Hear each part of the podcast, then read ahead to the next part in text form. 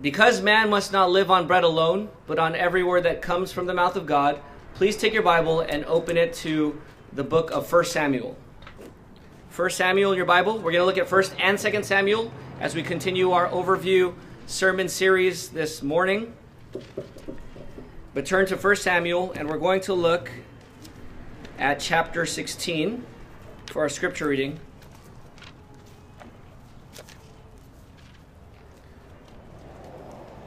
1 Samuel 16.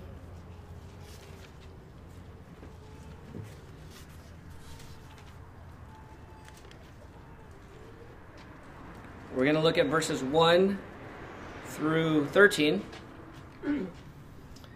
Before we read it, let me just set up the situation here in the story. So, I never thought about that, that about this until this week, but David might be the person we have the most information about in all of the Bible. I mean, everything indirectly points to Jesus, so Jesus would be obviously first and foremost. But in terms of direct information, David might be the person with the most information. First and Second Samuel, the beginning of First Kings, all of First Chronicles goes through his life, and we get a, almost a full picture of his life. Not only that, we have his diaries or his journal entries. We got Psalms. So you know you have the story of David told in a very full manner in two, from two different authors. And then you got a lot of his journal entries and prayers. It's just amazing. You think about Abraham, Adam, Moses, the Apostle Paul. But, but David, we have so much information on David. It's really quite astonishing how big of a picture or how big of a, an amount of, of space he takes up in the Bible. Well, this is the beginning of David's story that we're going to read now from 1 Samuel chapter 16. So look at it with me, beginning in verse 1. The Lord said to Samuel, How long are you going to mourn for Saul, since I have rejected him as king over Israel? Fill your horn with oil and go. I am sending you to Jesse of Bethlehem because I have selected a king from his sons. Samuel asked, How can I go? Saul will hear about it and kill me. The Lord answered, Take a young cow with you and say, I have come to sacrifice to the Lord. Then invite Jesse to sacrifice, and I will let you know what you are to do. You are to anoint for me, you are to anoint for me the one I indicate to you. Samuel did what the Lord directed and went to Bethlehem. When the elders of the town met him, they trembled and asked, Do you come in peace? In peace, he replied. I've come to sacrifice to the Lord. Consecrate yourselves and come with me to the sacrifice. Then he consecrated Jesse and his sons and invited them to the sacrifice. When they arrived, Samuel and his sons, uh, when, he, when they arrived, Samuel and his sons and invited them, I'm sorry, when they arrived, Samuel saw Eliab and said, Certainly the Lord's anointed one is here before him.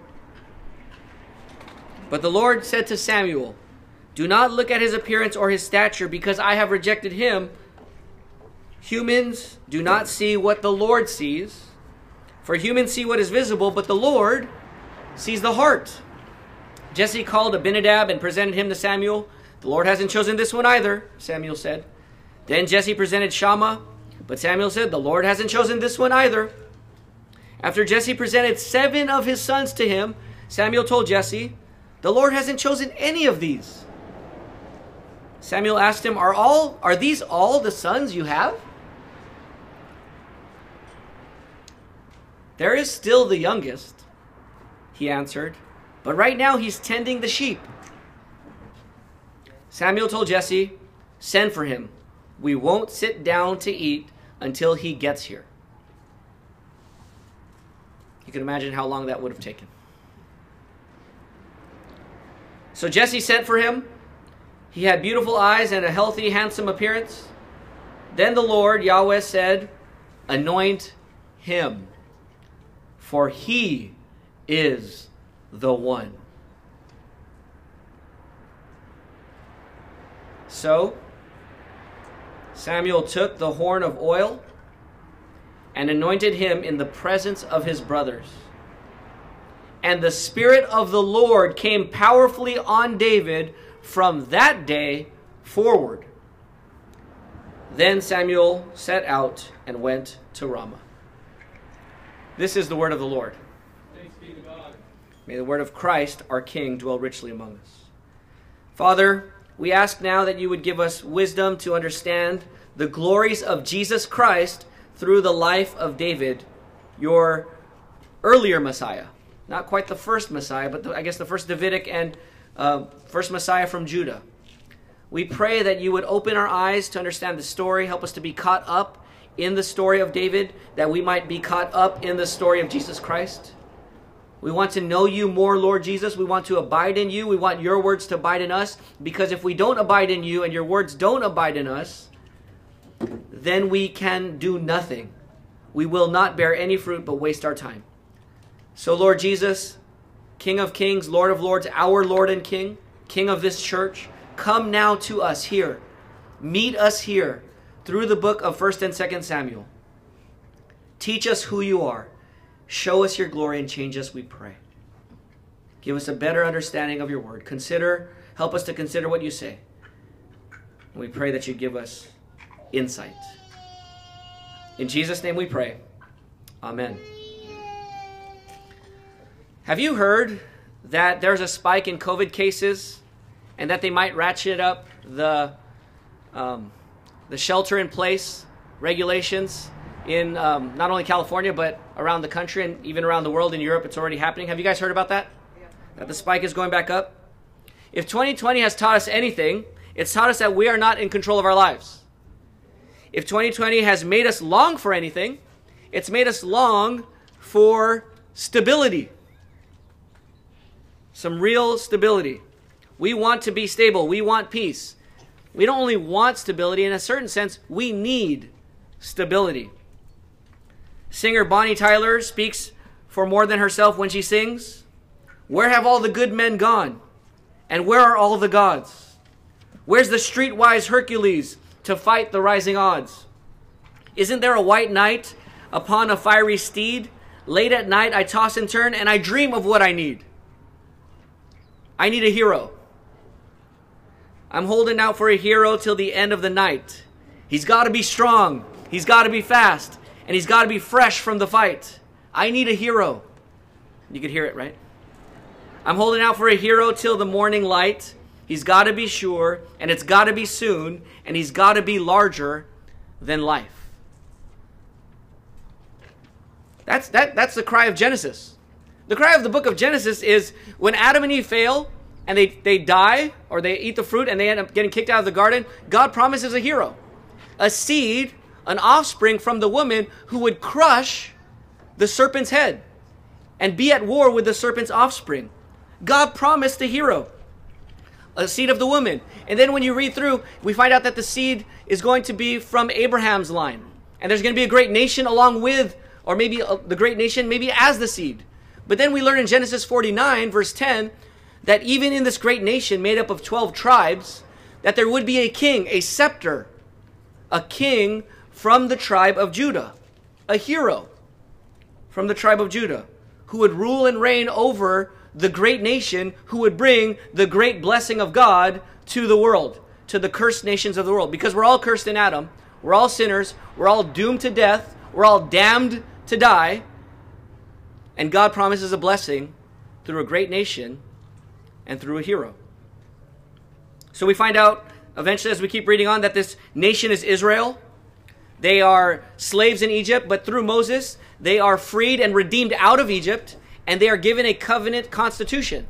They are constituted as a nation, a holy nation, the great nation, with an Israelic covenant given through Moses.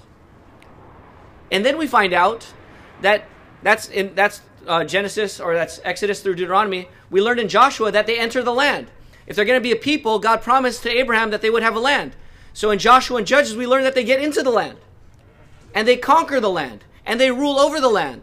But we learned from Judges last week that there was a problem. There was moral chaos and confusion, right? There was con- confusion and chaos, and it said that um, because there was no king, everyone did what was right in their own in their own eyes. Remember we talked about that last week. Without a king, mighty and wise, everyone does what's right in their own eyes. And so we get to this point in the story of Israel. They're in the land, they're conquering the land generally, but they have problems with other people. So God raises up judges who come and go, who sort of help the people stay faithful for a season, and then they go back into sin. So, where is this king? Where's this king who's going to bring order and stability to make this nation the holy nation it's supposed to be, to bring the blessing to all the peoples who are not from Israel? Where's this king going to be? Who is that king? And will he actually successfully do what the judges couldn't do? Would he actually lead the nation, the great nation, to be that holy nation, that royal priesthood who would keep the Israeli covenant and mediate God's blessing to the world? Just like Israel needed that king, as I look out here today in November 2020, you need that king. I need that king. We need a king to lead God's nation to bless us because we are cursed. We need God to lead his people to bless us because we're cursed people. And if we are God's people, we need a king to lead us because now if we're that holy nation, that royal priesthood, to bless the nations, we need that king to lead us, don't we? To make our life significant here in unstable 2020. We don't want to keep trying to secure our own blessing and rule for ourselves. We know that doesn't work well, right? Even as a pastor, trying to take control of my own life, my own ministry, my own responsibilities on my own strength, it doesn't work out well when I try to be the king of my own life, when I try to be the king of my own family, or even here in the ministry at the church. It doesn't go well for us. And every time we try, we if God is gracious to us, he lets us feel a certain hopelessness and futility of our own efforts because we are just frankly not good enough, not wise enough, not consistent enough to lead and live that holy life that needs to that mediates blessing to the world. And so the gospel is the good news I have for you today is God has provided a king for us. He's provided us a king, and he's provided that king to lead the nation. So here's the main goal of the sermon today. I'm sorry because I thought I printed it in your bulletin and I realized I printed a lot of other things in the bulletin, but not the main goal of the sermon. So here it is Trust God's King to establish us. Trust God's King to establish us in his city so that we bless the nations. Trust God's King to establish you. I'm not just talking about you individually, you, church family. Trust God to establish you in his city so that we, so that you bless the nations. That's the goal of the Bible. That's the story of the Bible, and we pick pick it up here in the life of David. So let me give you that. That's the main goal of the sermon. I'll say it one more time. Trust God's King to establish us in His city, so that we bless the nations. If you if, if you want to cut out the so that we bless the nations, that's too much. Just cut that off right now. Trust God's King to establish us in His city. So I have a simple goal. I don't have a profound list of all kinds of applications like we did from Judges. Just want to talk about God's King and say we need to trust in God's King this morning. The main idea of the book of Samuel, maybe even to the first readers, is this. Or I'll just tell you the main idea in the content. And don't worry about writing this down, just listen. Israel's, actually, it's here in your notes. Israel, Israel's life in the land during the Judges was moral chaos and confusion. God used King David to establish his holy nation in Jerusalem and establish his holy nation on David's house so that all the families of the earth would eventually be blessed through them, as God promised Abraham. So that's the main idea of the book. I have you have that there in your notes, and I even put here in the notes the five points to outline First and Second Samuel. Just so you know, First and Second Samuel was is one book to the Hebrews, to the Jews. It was one book. It got broken up into two books when they translated the Hebrew Bible into the Greek Old Testament and um, it's been two books ever since when people read it and print it. But it's written as one book. I encourage you to read it as one book because it is actually one story, and there is a main goal for the whole thing as one book. So that's what we're going to cover today. And I already gave you what I think the main idea of the book is. So here are the five, five um, I guess, phases or five points in the book, five stages of the story in the book. Scene one, God chooses David. That's the whole book of First Samuel. Scene two, David takes the throne. Scene three David takes Jerusalem, his city. Notice we sang a lot of songs about Jerusalem today. Scene four David fails greatly as the king. And scene five this is strange, I want to meditate on the strangeness a little bit with you. It ends with David making an offering to the Lord. The book doesn't even end with David's death. It ends with David making an offering and an altar to the Lord. And that's how the book ends. I think there's a point and reason why it ends that way. And we'll get to that in a second. All right, let's jump in now to 1 Samuel, um, looking at really the whole book, chapter 1 to chapter 31 here. I'll, I'll just tell the story. And if you could um, just follow along and turn to verses in, the, in your Bible with me as we're moving along, that might be helpful. Okay? So let's let's go. So um, we had the period of the judges, and then from the period of the judges, Eli is the last judge. He's not in the book of Judges, but Eli is the next judge. Eli Eli judges Israel, and so um, the question is, who will be the judge if everyone's doing what's right in their own eyes without a king? Who's going to be the judge to bring in the king, kingship? Will it be Eli?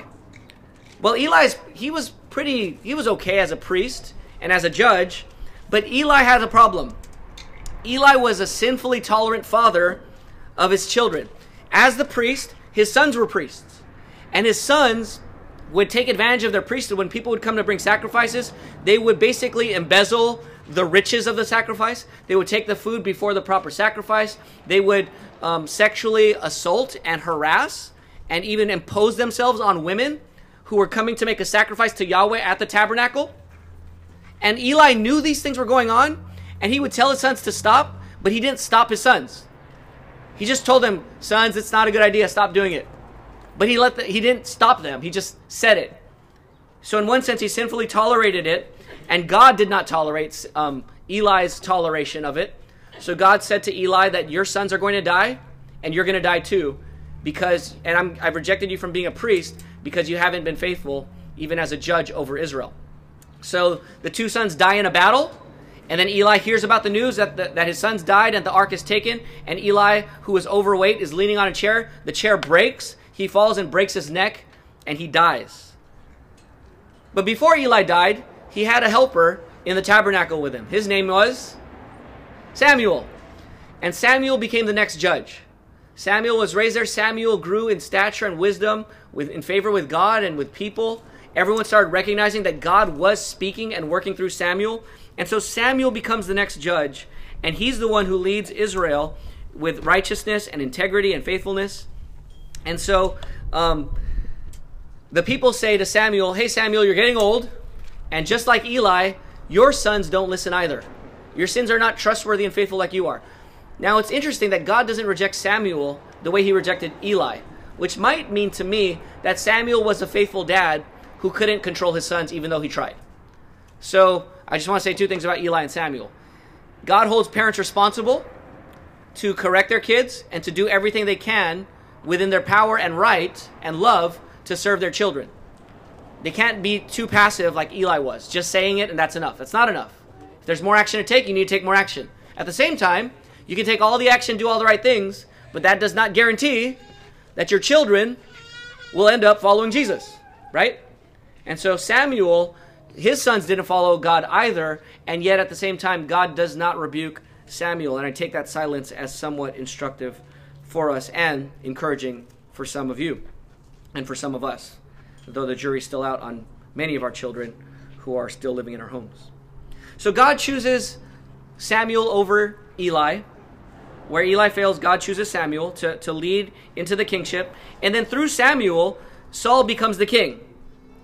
Saul is from Benjamin, the tribe of Benjamin, and I'm skipping over a lot of story here. You can read it on your own. But here's the question with Saul's life Will Saul be the faithful king to lead Israel to covenant faithfulness, to be that great and holy nation who's going to bless the world? Is Saul the man? Is Saul the king? That's the question. And Saul starts off pretty good. He starts off pretty humble. He's not full of himself. He's humble and he, he leads well. The Spirit of God, Samuel anoints Saul, and the Spirit of God compels Saul to fight battles. And uh, people are even cynical of Saul being the leader. And then some people start threatening one of the cities, Jabesh Gilead. And so Saul, Samuel or Saul says, he, he um, cuts up an ox and says, Anyone who doesn't follow me is going to be like this ox. And so all of Israel rises up behind the spirit empowered, spirit compelled King Saul. And they rise up and they dominate the Ammonites. They dominate the battle, and everyone starts celebrating King Saul as the king. They even want to kill the people who are cynical and skeptical of King Saul. let's kill all the people who didn't vote for King Saul. And King Saul says, no, we're not going to do that. God has given us a great victory today. We're going to celebrate God's victory. So King Saul starts off good. But then King Saul has another battle. Here, King Saul had two failures. The first failure was this. In one of his battles, as the king, he's not authorized to make sacrifices and burnt offerings. But Samuel from Ephraim, strangely as a judge, is allowed to make these offerings. So Saul is supposed to wait for seven days for Samuel to come to make the offering to receive the Lord's blessing before they go to war. Now, if you can imagine an army on this side and your army's over here and you guys are ready for battle and you're waiting for Samuel the judge to make the offering so you have Yahweh's blessing to go into war, and he says he's there in seven days, and Samuel's not there in seven days. So Saul is like looking at his watch, exactly seven days on the dot. You got to be on time. As some cultures like, you know, to, to really make sure everyone is on time, everything starts on time. Samuel, you have to be here on time. Samuel's late. And it's almost like as soon as Samuel's late, Saul is looking at his men getting scared. They're scared of the enemy right across the line. So Samuel, Saul is like, you know what? I got to do this. I got to handle this myself. So Saul says, give me the offering. Samuel's late. He takes the offering. He offers the sacrifice, the burnt offering to the Lord. And guess who walks in as the offering is starting to be burnt up to the Lord? Who walks in? Samuel. Samuel. He's a little late. Not a lot, he's a little late. And Samuel says, What have you done? Why didn't you wait for me? And he says, Well, you were a little late. I needed to make the sacrifice because my people are getting scared and I didn't know what, what to happen. I didn't know what was going to happen. I need to take on this battle. You weren't here. And so Samuel, and turn to, um, this is in 1 Samuel 13. So turn there. 1 Samuel 13.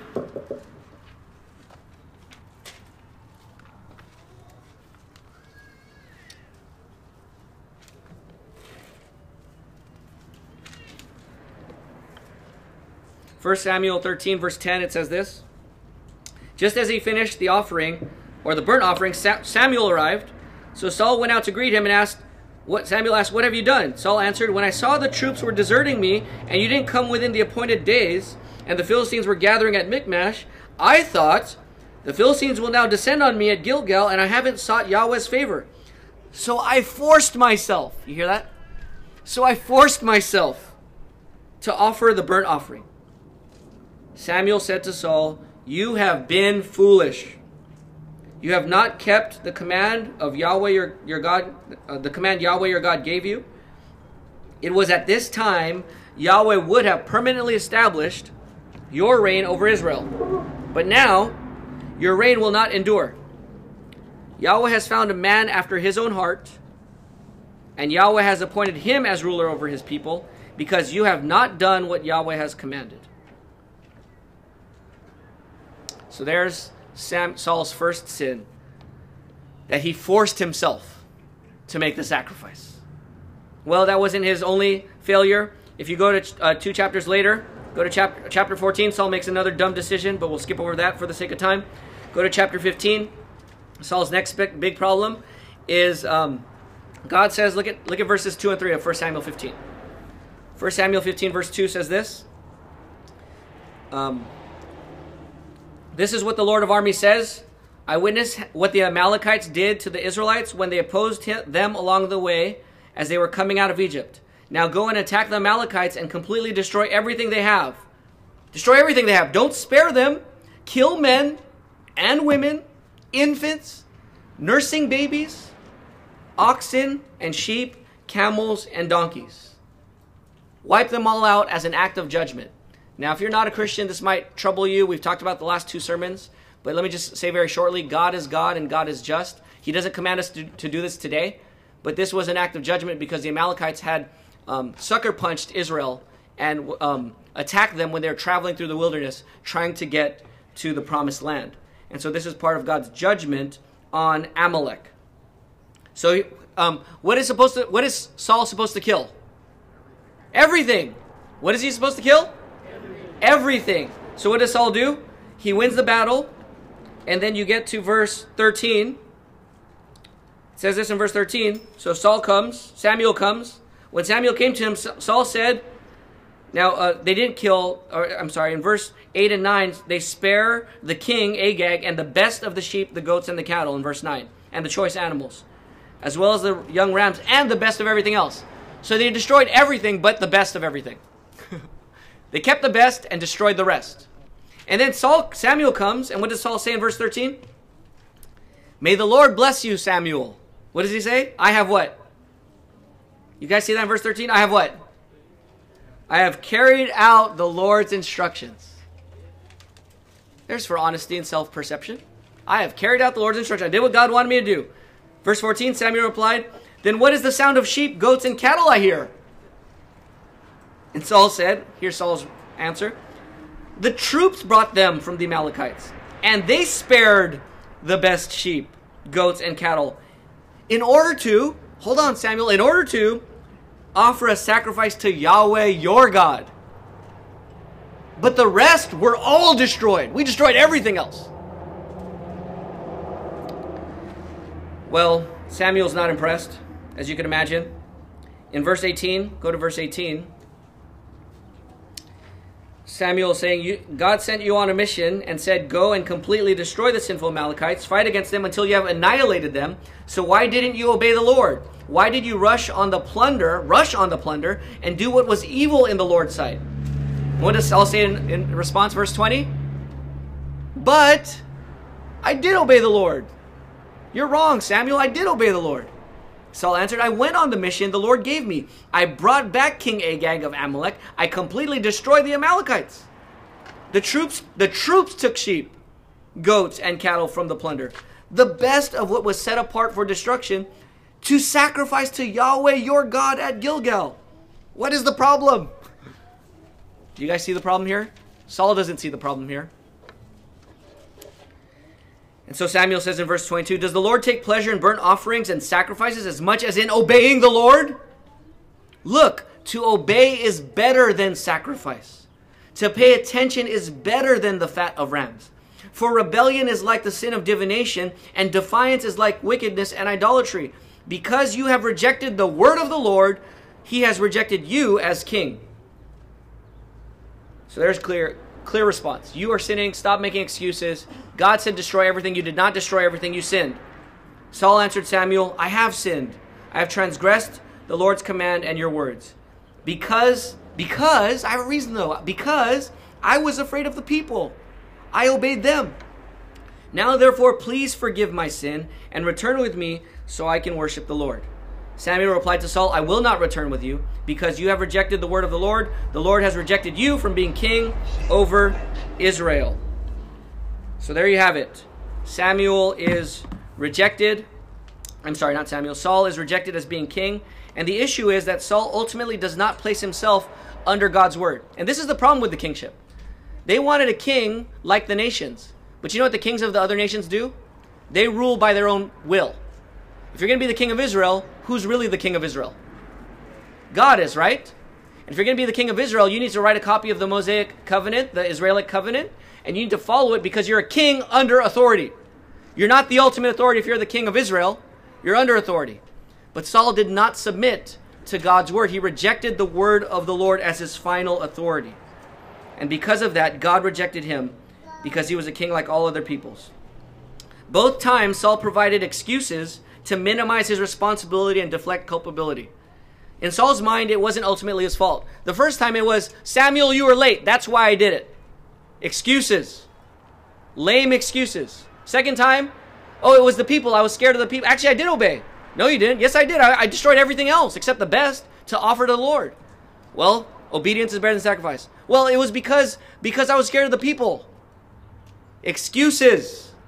Lame excuses. Sloppy obedience is disobedience. If God gives clear commands and you obey sloppily, you disobey the commands. God does not stutter. It's written in a book for us today. Just read it. It says what it says. Interpret it correctly and then obey it. You don't have the right. I don't have the right.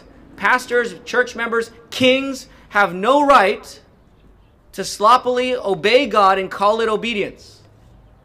You reject God's word.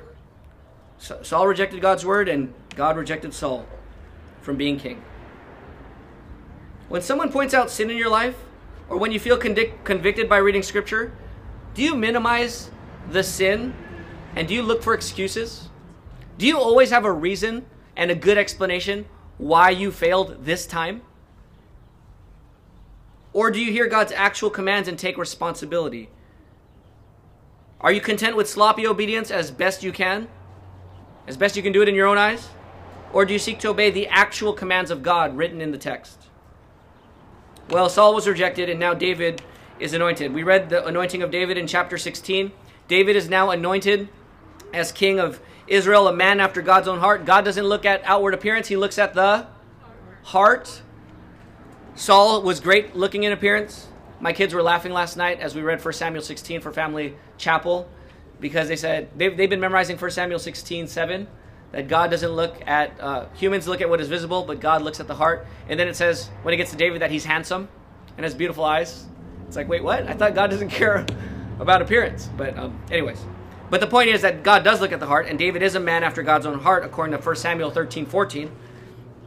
So now the question is David is anointed with oil by Samuel the prophet and judge. Question If, if Saul is not the king to make this nation, the great nation, to be a blessing to the nations, question now is Is David that king? What do you guys think? Is David that king? Will David be that king to make Israel the holy nation it needs to be to be a blessing to the nations? Is David the king?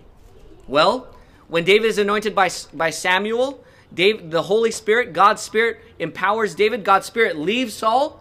God's Spirit now empowers King David, or uh, anointed David. He's not quite king yet. And then David serves Saul in chapter 16. In chapter 17, I wish I could do a, a story on this. I'm not going to do a story. David kills Goliath. Read that for yourself in 1 Samuel 17. But what here's the proof you know that God's Spirit is with God's man. In the Judges, how did you know that Samson was God's judge? Or how do we know that Gideon was God's judge? The Spirit of God what? Came upon them. And how did how did the people see it? They can't see the Spirit on the person. How do they know that this man has a spirit? Because they win the battle. They win a battle that they're not supposed to win. They win a battle that when you look at the stats, you look at the lineups, you look at the you assess both teams, both armies, and you look at the situation, you're like, this guy's not supposed to win. And then he wins by the Spirit of the Lord. That's how you know that God's Spirit has anointed that person. And so even David said, when he looked at Goliath, he said, I'm not going to kill you by sword or spear, but I'm going to kill you by the Lord, by the Spirit of God.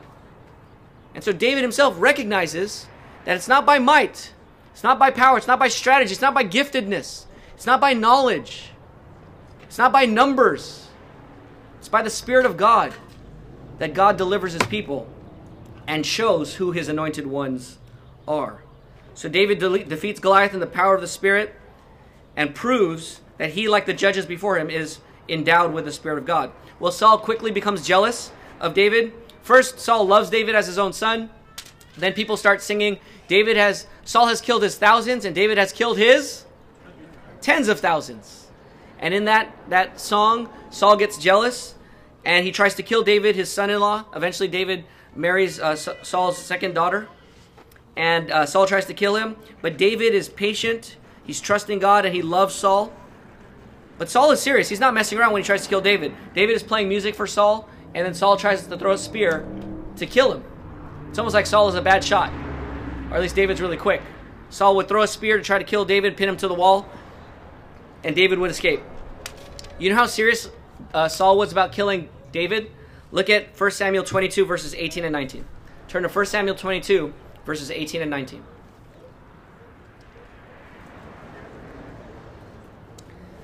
Saul is not messing around. So David goes to hide from Saul in the tabernacle. He runs into the priest. The priest gives him food, and uh, the food that's reserved for the priest, the priest gives the food to David, and he gives him Goliath's sword. David takes off. Then Saul comes and finds out that David was there, and now Saul is going to confront the priest. And this is what this is what happens.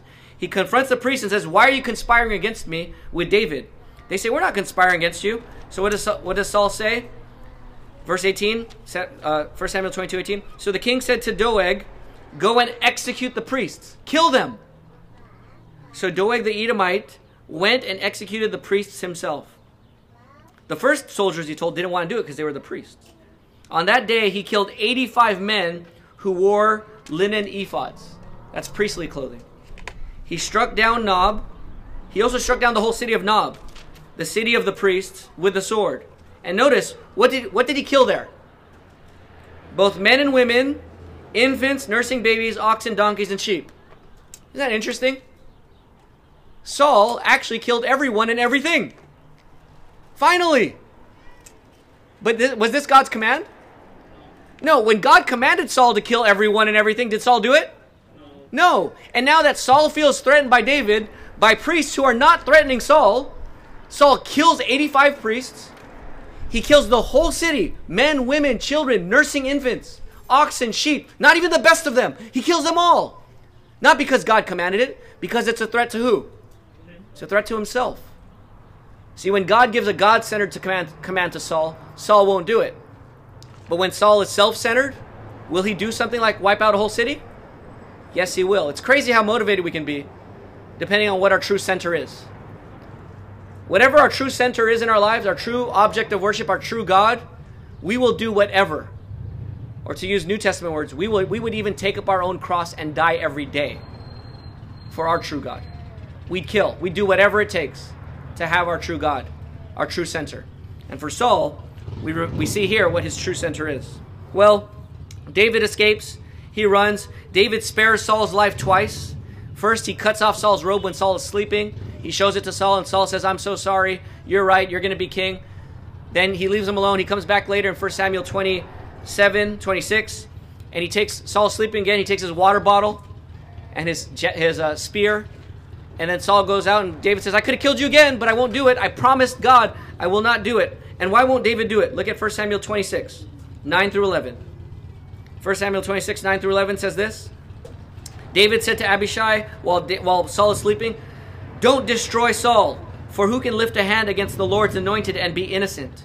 David added, As the Lord lives, the Lord will certainly strike him down. Either th- either his day will come or he and he will die or he will go into battle and perish. However, because of Yahweh, the Lord, I will never lift my hand against the Lord's anointed.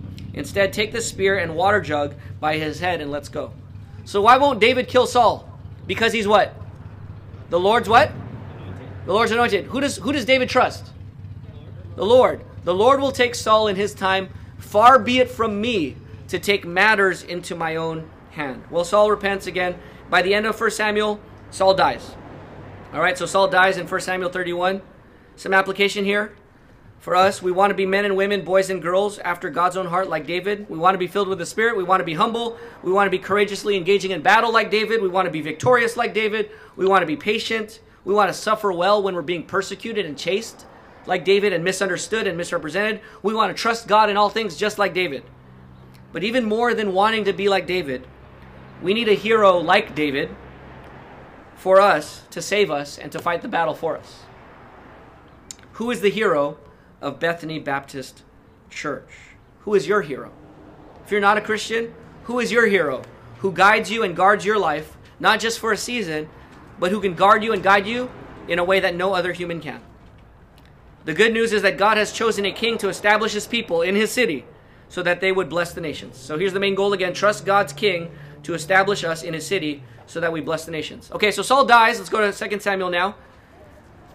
We're halfway done with the with at least the in terms of chapters. we're done 31 chapters. We've got 25 more to go. 24 more to go. Okay.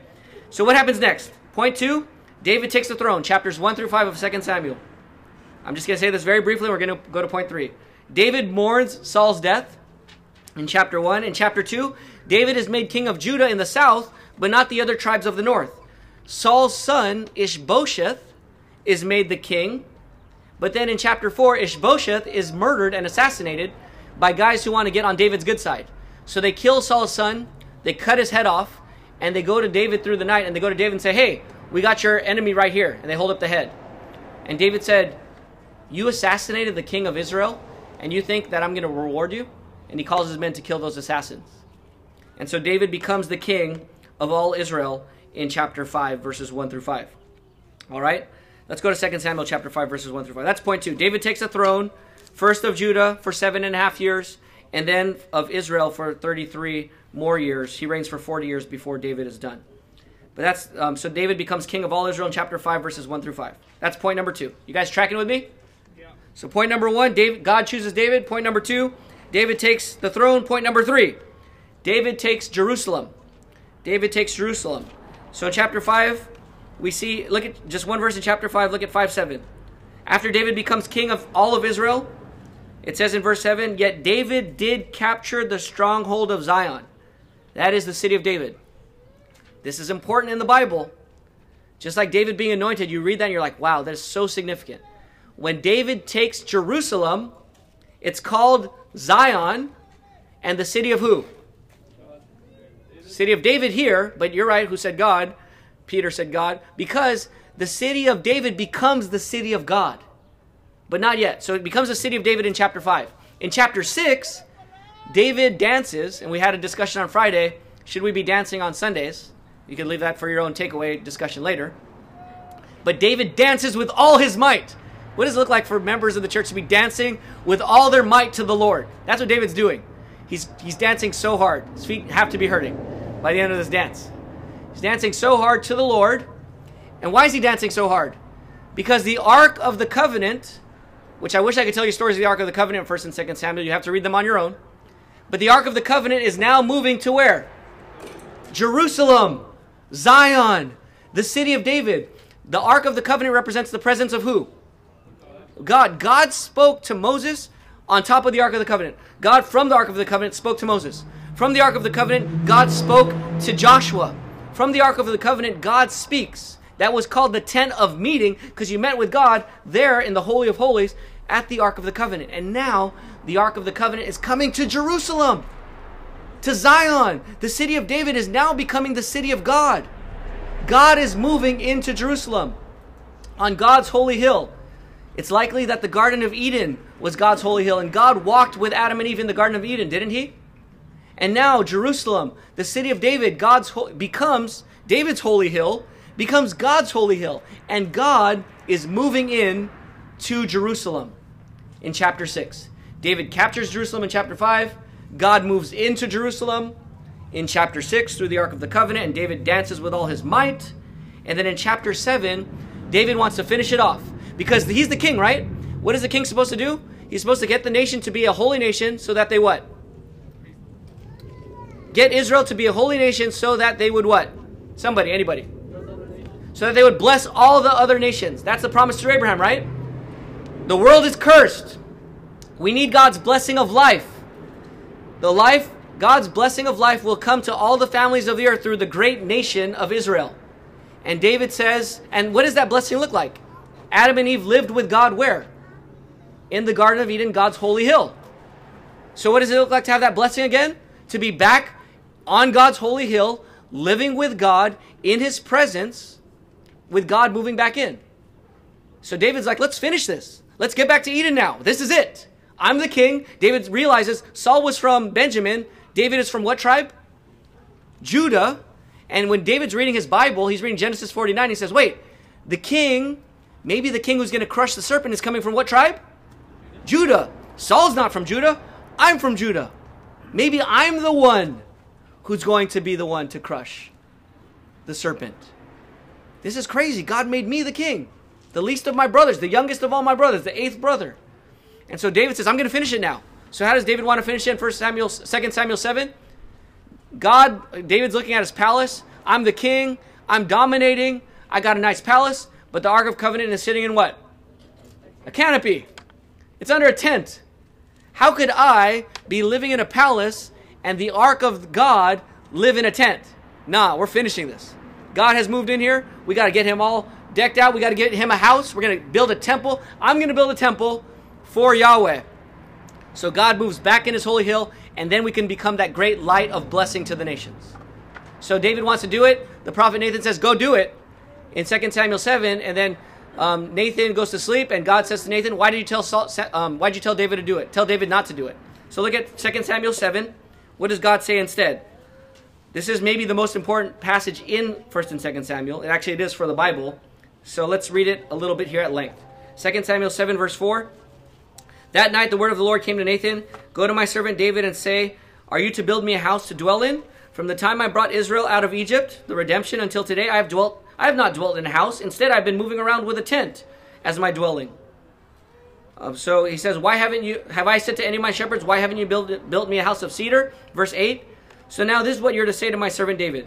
This is what the Lord of armies says I took you from the pasture, from tending the flock to be a ruler of my people Israel.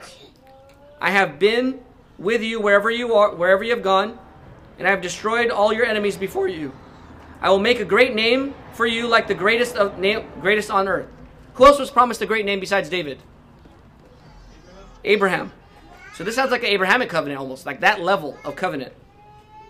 I will designate a place for my people Israel, and I will plant them. What does God plant? What do we plant? We don't plant people, we plant what? Cities? Did someone say cities? Churches? No. Seeds. We plant seeds. And seeds become plants, right? And God, what did God plant in Genesis chapter 2? He planted a garden. But now God is saying, I'm going to plant my people. Garden of Eden planted by God. Now I'm going to plant Israel so that they may live there and not be disturbed again. So I'm going to build the town. Don't, don't build me a house. I'll plant my people. Evildoers will not continue to impress them. Verse 11, I'll give you, you rest from all your enemies. And here's the promise now in verse 12. Or verse 11 says, The Lord declares to you, the Lord himself will make a house for you. You're not going to make a house for me. I'll make a house for you. When your time comes to rest with your fathers, David, I will raise up after you your descendant who will come from your body. I will establish his kingdom. He is the one who will build a house for my name, and I will establish his throne of the throne of his kingdom forever. I will be his father, and he will be my son. Who's God talking about there? Say it out loud. Who's God talking about there? Uh, Solomon. Who else? Someone else said someone else? Jesus? Well, what is it? Well, read on. When he does wrong, I will discipline him with a rod of men and blows from mortals. Is that referring to Jesus? No. So, yes, yeah, Solomon in the first instance. But my faithful love will never leave him, Solomon, as it did when I removed it from Saul, whom I removed from before you. Your house and your kingdom will endure before me forever, and your throne will be established forever. So here, David will get a great name. His house, the house of Judah, house of David, will be established. The kingship will last forever. Solomon, his next son, will build him a temple. David, you're not going to do it, but my, your son will. But when he when he goes astray, I will um, I'll discipline him, but I won't reject him and the dynasty the way I did Saul. And you will have a house, a dynasty with a kingship forever. So here, this is a great blessing for David. At the same time, this shows us that David's not the final king. David's going to what? He's going to die. He's going to have a son and he's going to take over. So David is a great king, but he's not the final king. So we need to look to, to the final king who's going to rule forever. And it's not David and it's not Solomon, as we're going to learn next Sunday, Lord willing, when we study the books of Kings. Let me apply this and we'll move on. Look for a hero in your life that you can really count on for the rest of your life. Because even a great hero like David is going to die. Church family, look for a hero and king to rule this church and its members because pastors will come and go, members will come and go but Christ will be here forever.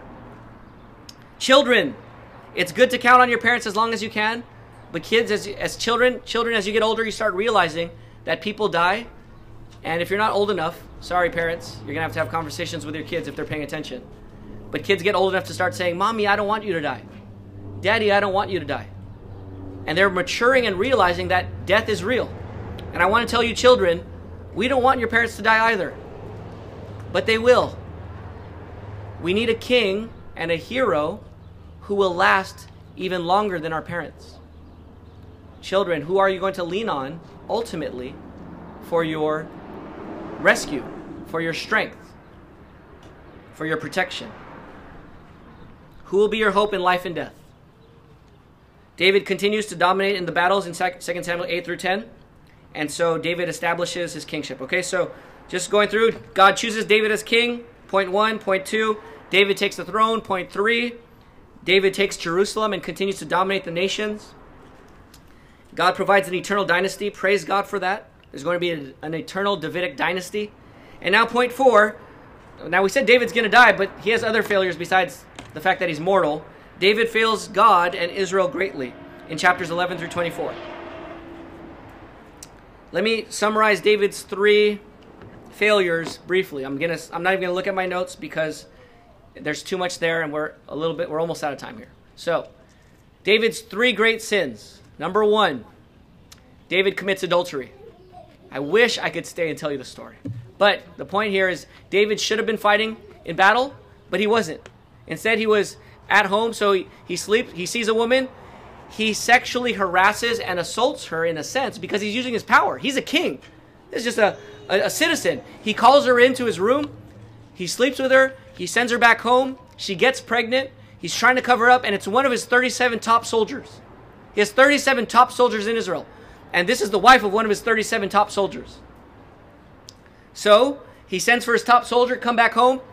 He says, Let's eat. How's the battle going on? Go go home. Just hang out with your wife. He's trying to cover up the pregnancy. There are no DNA tests back then. It's gonna be fine. Well, he doesn't go home. He says, How can I go home when I'm fighting for you and for the kingdom? I can't go home and relax with my wife. It's fighting time, which is already a rebuke to David, right? So David says, All right, fine, hang out here and I'll send you back tomorrow. So he gets he gets Uriah drunk. And he says maybe he'll go home drunk and sleep with his wife. Well, he's drunk and he tries to get him to go home, but he passes out in the palace and doesn't go home. So attempt number two, cover up, fails.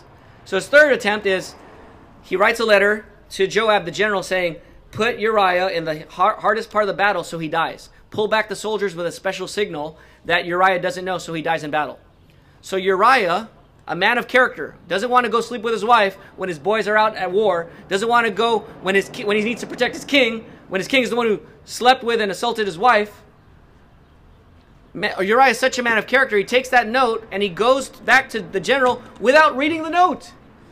His own death warrant. He's so faithful to David, so faithful to God, so faithful to God's people, he won't even read the note that says that the note that's his murder, his murder note. And so Joab reads the note, carries out the order, Uriah is killed. And David, for a whole year, or almost a whole year, hides his sin, doesn't confess. Read Psalm 32 if you want to know how David felt hiding your sin. Doesn't feel good to hide sin and be a hypocrite. So David, um, David, David is confronted by Nathan. Nathan rebukes him, and unlike Saul, David repents immediately. He doesn't make excuses like Saul. Well, it was because I was I was, you know, feeling it that night and I, I should have been out at war, but I was tired. No, doesn't make any excuses. He owns his sin. He confesses his sin. And God says, now there's going to be trouble in your house. So that's David's first failure. Okay? He's not the king we ultimately need. Second failure of David is he's a passive dad, sort of like Eli. His oldest son. So now murder and sexual immorality is going to be troubling David in his own family. David has eight wives and he has sons from each of these wives, seven of these before Solomon. And his oldest, Amnon, is supposed to be the king. Amnon likes his sister, his half sister from David's third wife, and he, he um, ends up raping his half sister. He finds a way to trick her, he rapes her. David finds out, and you know what he does? He gets mad. And you know what he does after that? Nothing. He just gets furious and then he lets it go. So Absalom, the third oldest son, who's the full brother of Tamar, waits for two years and then kills his brother. So now you got sexual immorality and sexual assault in the family, just like David's sin, right? And then you got murder in the family, just like David's sin of murder, right? Now you got in David's own house. What goes around, in a sense here at least for David, part of his, not his judgment, but the consequences of his sin, is it comes right back around to his own home. So, um, eventually Absalom, uh, he, he he's banished. He comes back. Then God, David welcomes him, welcomes him, him back after several years. Then Absalom leads, leads a revolt, and there's a civil war. So now Absalom is trying to kill David. Absalom, David has to flee out of Jerusalem. Absalom sleeps with David's concubines. He sets up a tent on the roof of the, the palace, and he sleeps with them in the tent in broad daylight. Clearly, Absalom's in the tent with David's concubines. Everyone says, yeah, Absalom has drawn the line. He's going for it. And so he chases David. Absalom ends up getting killed. David mourns Absalom's death. David's house is a mess. His family's a mess. His daughter was raped. His two sons are dead. In David's passive parenting, where he doesn't deal with his children the way God calls him to deal with it, presumably like maybe Samuel did. All right, so that's David's second failure. David's last failure, David continues to be delivered by, by, um, by God's grace. David's last failure is in the very last chapter. Let's go to the very last chapter now. We're at the end. 2 Samuel 24. David decides. Now it says here in verse chapter 24, verse 1, the Lord's anger burned against Israel. again. So God is mad at Israel, and when God's mad at Israel, he wants to judge Israel, punish Israel. So he stirred up David against them, and then David sins. This is crazy. I'm opening up a big theological question I can't take time to answer here in the last few minutes of a sermon. But God is sovereign even over temptation and sin. God doesn't tempt anyone, it says in James 1:13. God can't be tempted by evil, he tempts no one. But here, God sovereignly ordains and stirs up David without tempting David, if you can put those things together. Look at 1 Chronicles 21 1, because it says Satan did it there. But here it says God stirs up David to count a census. And why is that a sin? It's a sin because God told the kings, even in Deuteronomy, don't take pride in your power. Take pride in who? In the Lord, right. In God Himself. Don't take pride in your power. Don't take pride in your riches. And David wants to count his soldiers to see how big and bad and powerful he is and his army is at the end of his life. It could be almost like uh, Christians counting members of their church in numbers just for the sake of numbers, for, for finding rest and pride in the numbers. Here, David wants to count to find pride in it. And God hates it, so God sends a plague. He gives David three choices of punishment three years, three months, or three days of punishment. Three years of famine, three days of running from enemies, from enemy um, military, or three days of plague from God. David chooses three days of plague, and so God sweeps a plague across Israel. Remember, God's angry at Israel, right? For their sin and their unfaithfulness. And you know how many die? God kills 70,000 Israelites in this plague. The angel of the Lord is killing people, sweeping across with a plague. And David is praying. He sees the angel. David is looking up and saying, Stop, stop, just kill me. It's my fault. Kill me, kill me. And God tells the angel to stop at the exact point where he wants him to stop as he's traveling, which is the top of Jerusalem, the highest part of the hill, which is a threshing floor. Remember, threshing floor is where you, you, you throw up um, the wheat and the, um, what is it? The chaff gets blown away. It's at the highest part where the wind where the wind blows. It's a threshing floor of Araunah, the Jebusite. The angel of death, angel of Lord stops right there, and then God command and then God stops the plague. At least he, he halts the plague, and then God sends a word to the prophet Gad to tell David, build an altar for me and make an offering to me right here. So David goes to Araunah. He says, I need this place. I need to buy it off you. I need to buy this place and make it an altar for Yahweh. This is the, this is how the book ends. So I want to talk about why does this book end this way? It's weird. It doesn't end with David's death. It ends right here. This is the climax of the book. This is weird. And so um so David buys the, the field. He makes a sacrifice and a burnt offering to Yahweh. It says in 2 Samuel 24. You guys see that? And look at the very end, verse 25, the very last verse of the book. He built an altar to Yahweh there and offered burnt offerings and fellowship offerings This is the very last verse of this whole epic. Then Yahweh was receptive to prayer for the land, and what did the, and what happened? The plague of Israel what? It ended. God ended killing people by a sacrifice being killed in their place. This is what we call substitution. This is the gospel, right? That God forgives sinners who deserve death. Now, if you're not a Christian, understand this. We're all sinners. We all deserve death because we're sinners, damned before a holy God. But God would take the sacrifice here, this burnt offering, and stop killing sinners, stop the plague. And in a similar way, God would do that for sinners today. Now, why is this significant? Why does the book end here? David did, did David build the temple? Yes or no? No, but did David get Jerusalem, the city of God? Yes or no? He did establish God's city, right? But he wasn't allowed to establish the, the temple. But David's life here, even at the very end, is pointing to the future past David. You know what's going to happen at this altar place? At the very top of Jerusalem, the top of the hill, where this altar is being built, this is the place where what's going to be built? The temple.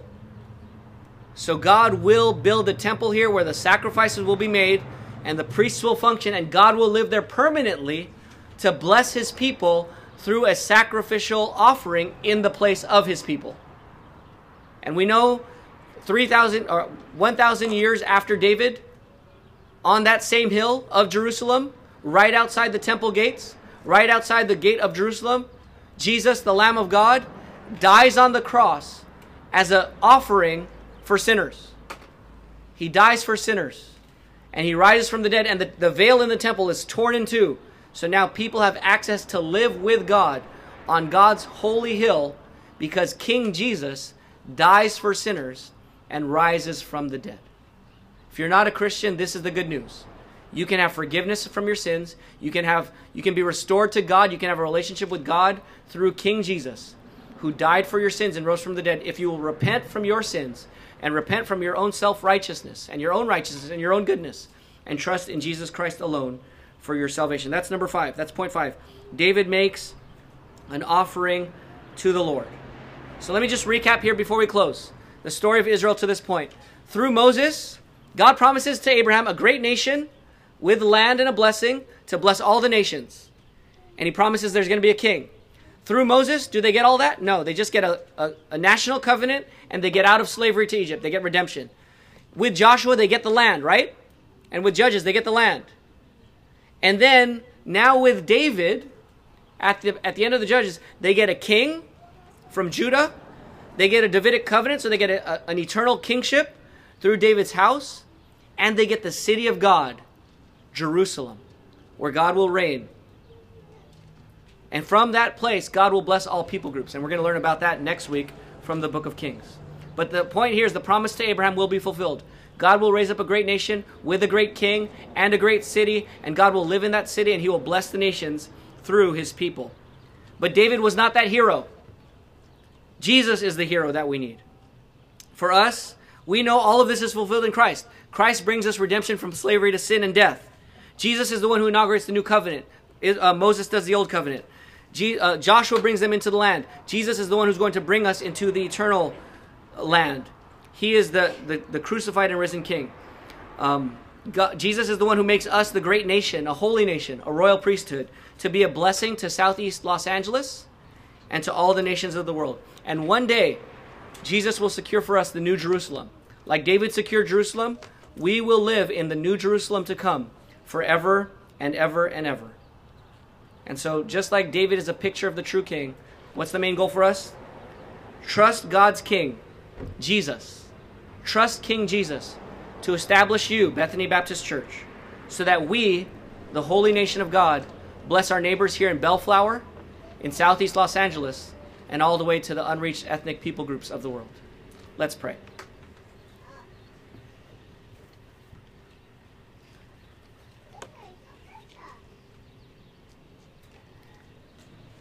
Father, we pray that we would trust in King Jesus. We thank you that he came from David's house, from the city of David, born in Bethlehem, died in Jerusalem to save us sinners from our sins. Thank you that he doesn't fail the way David does. He never commits adultery, never murders,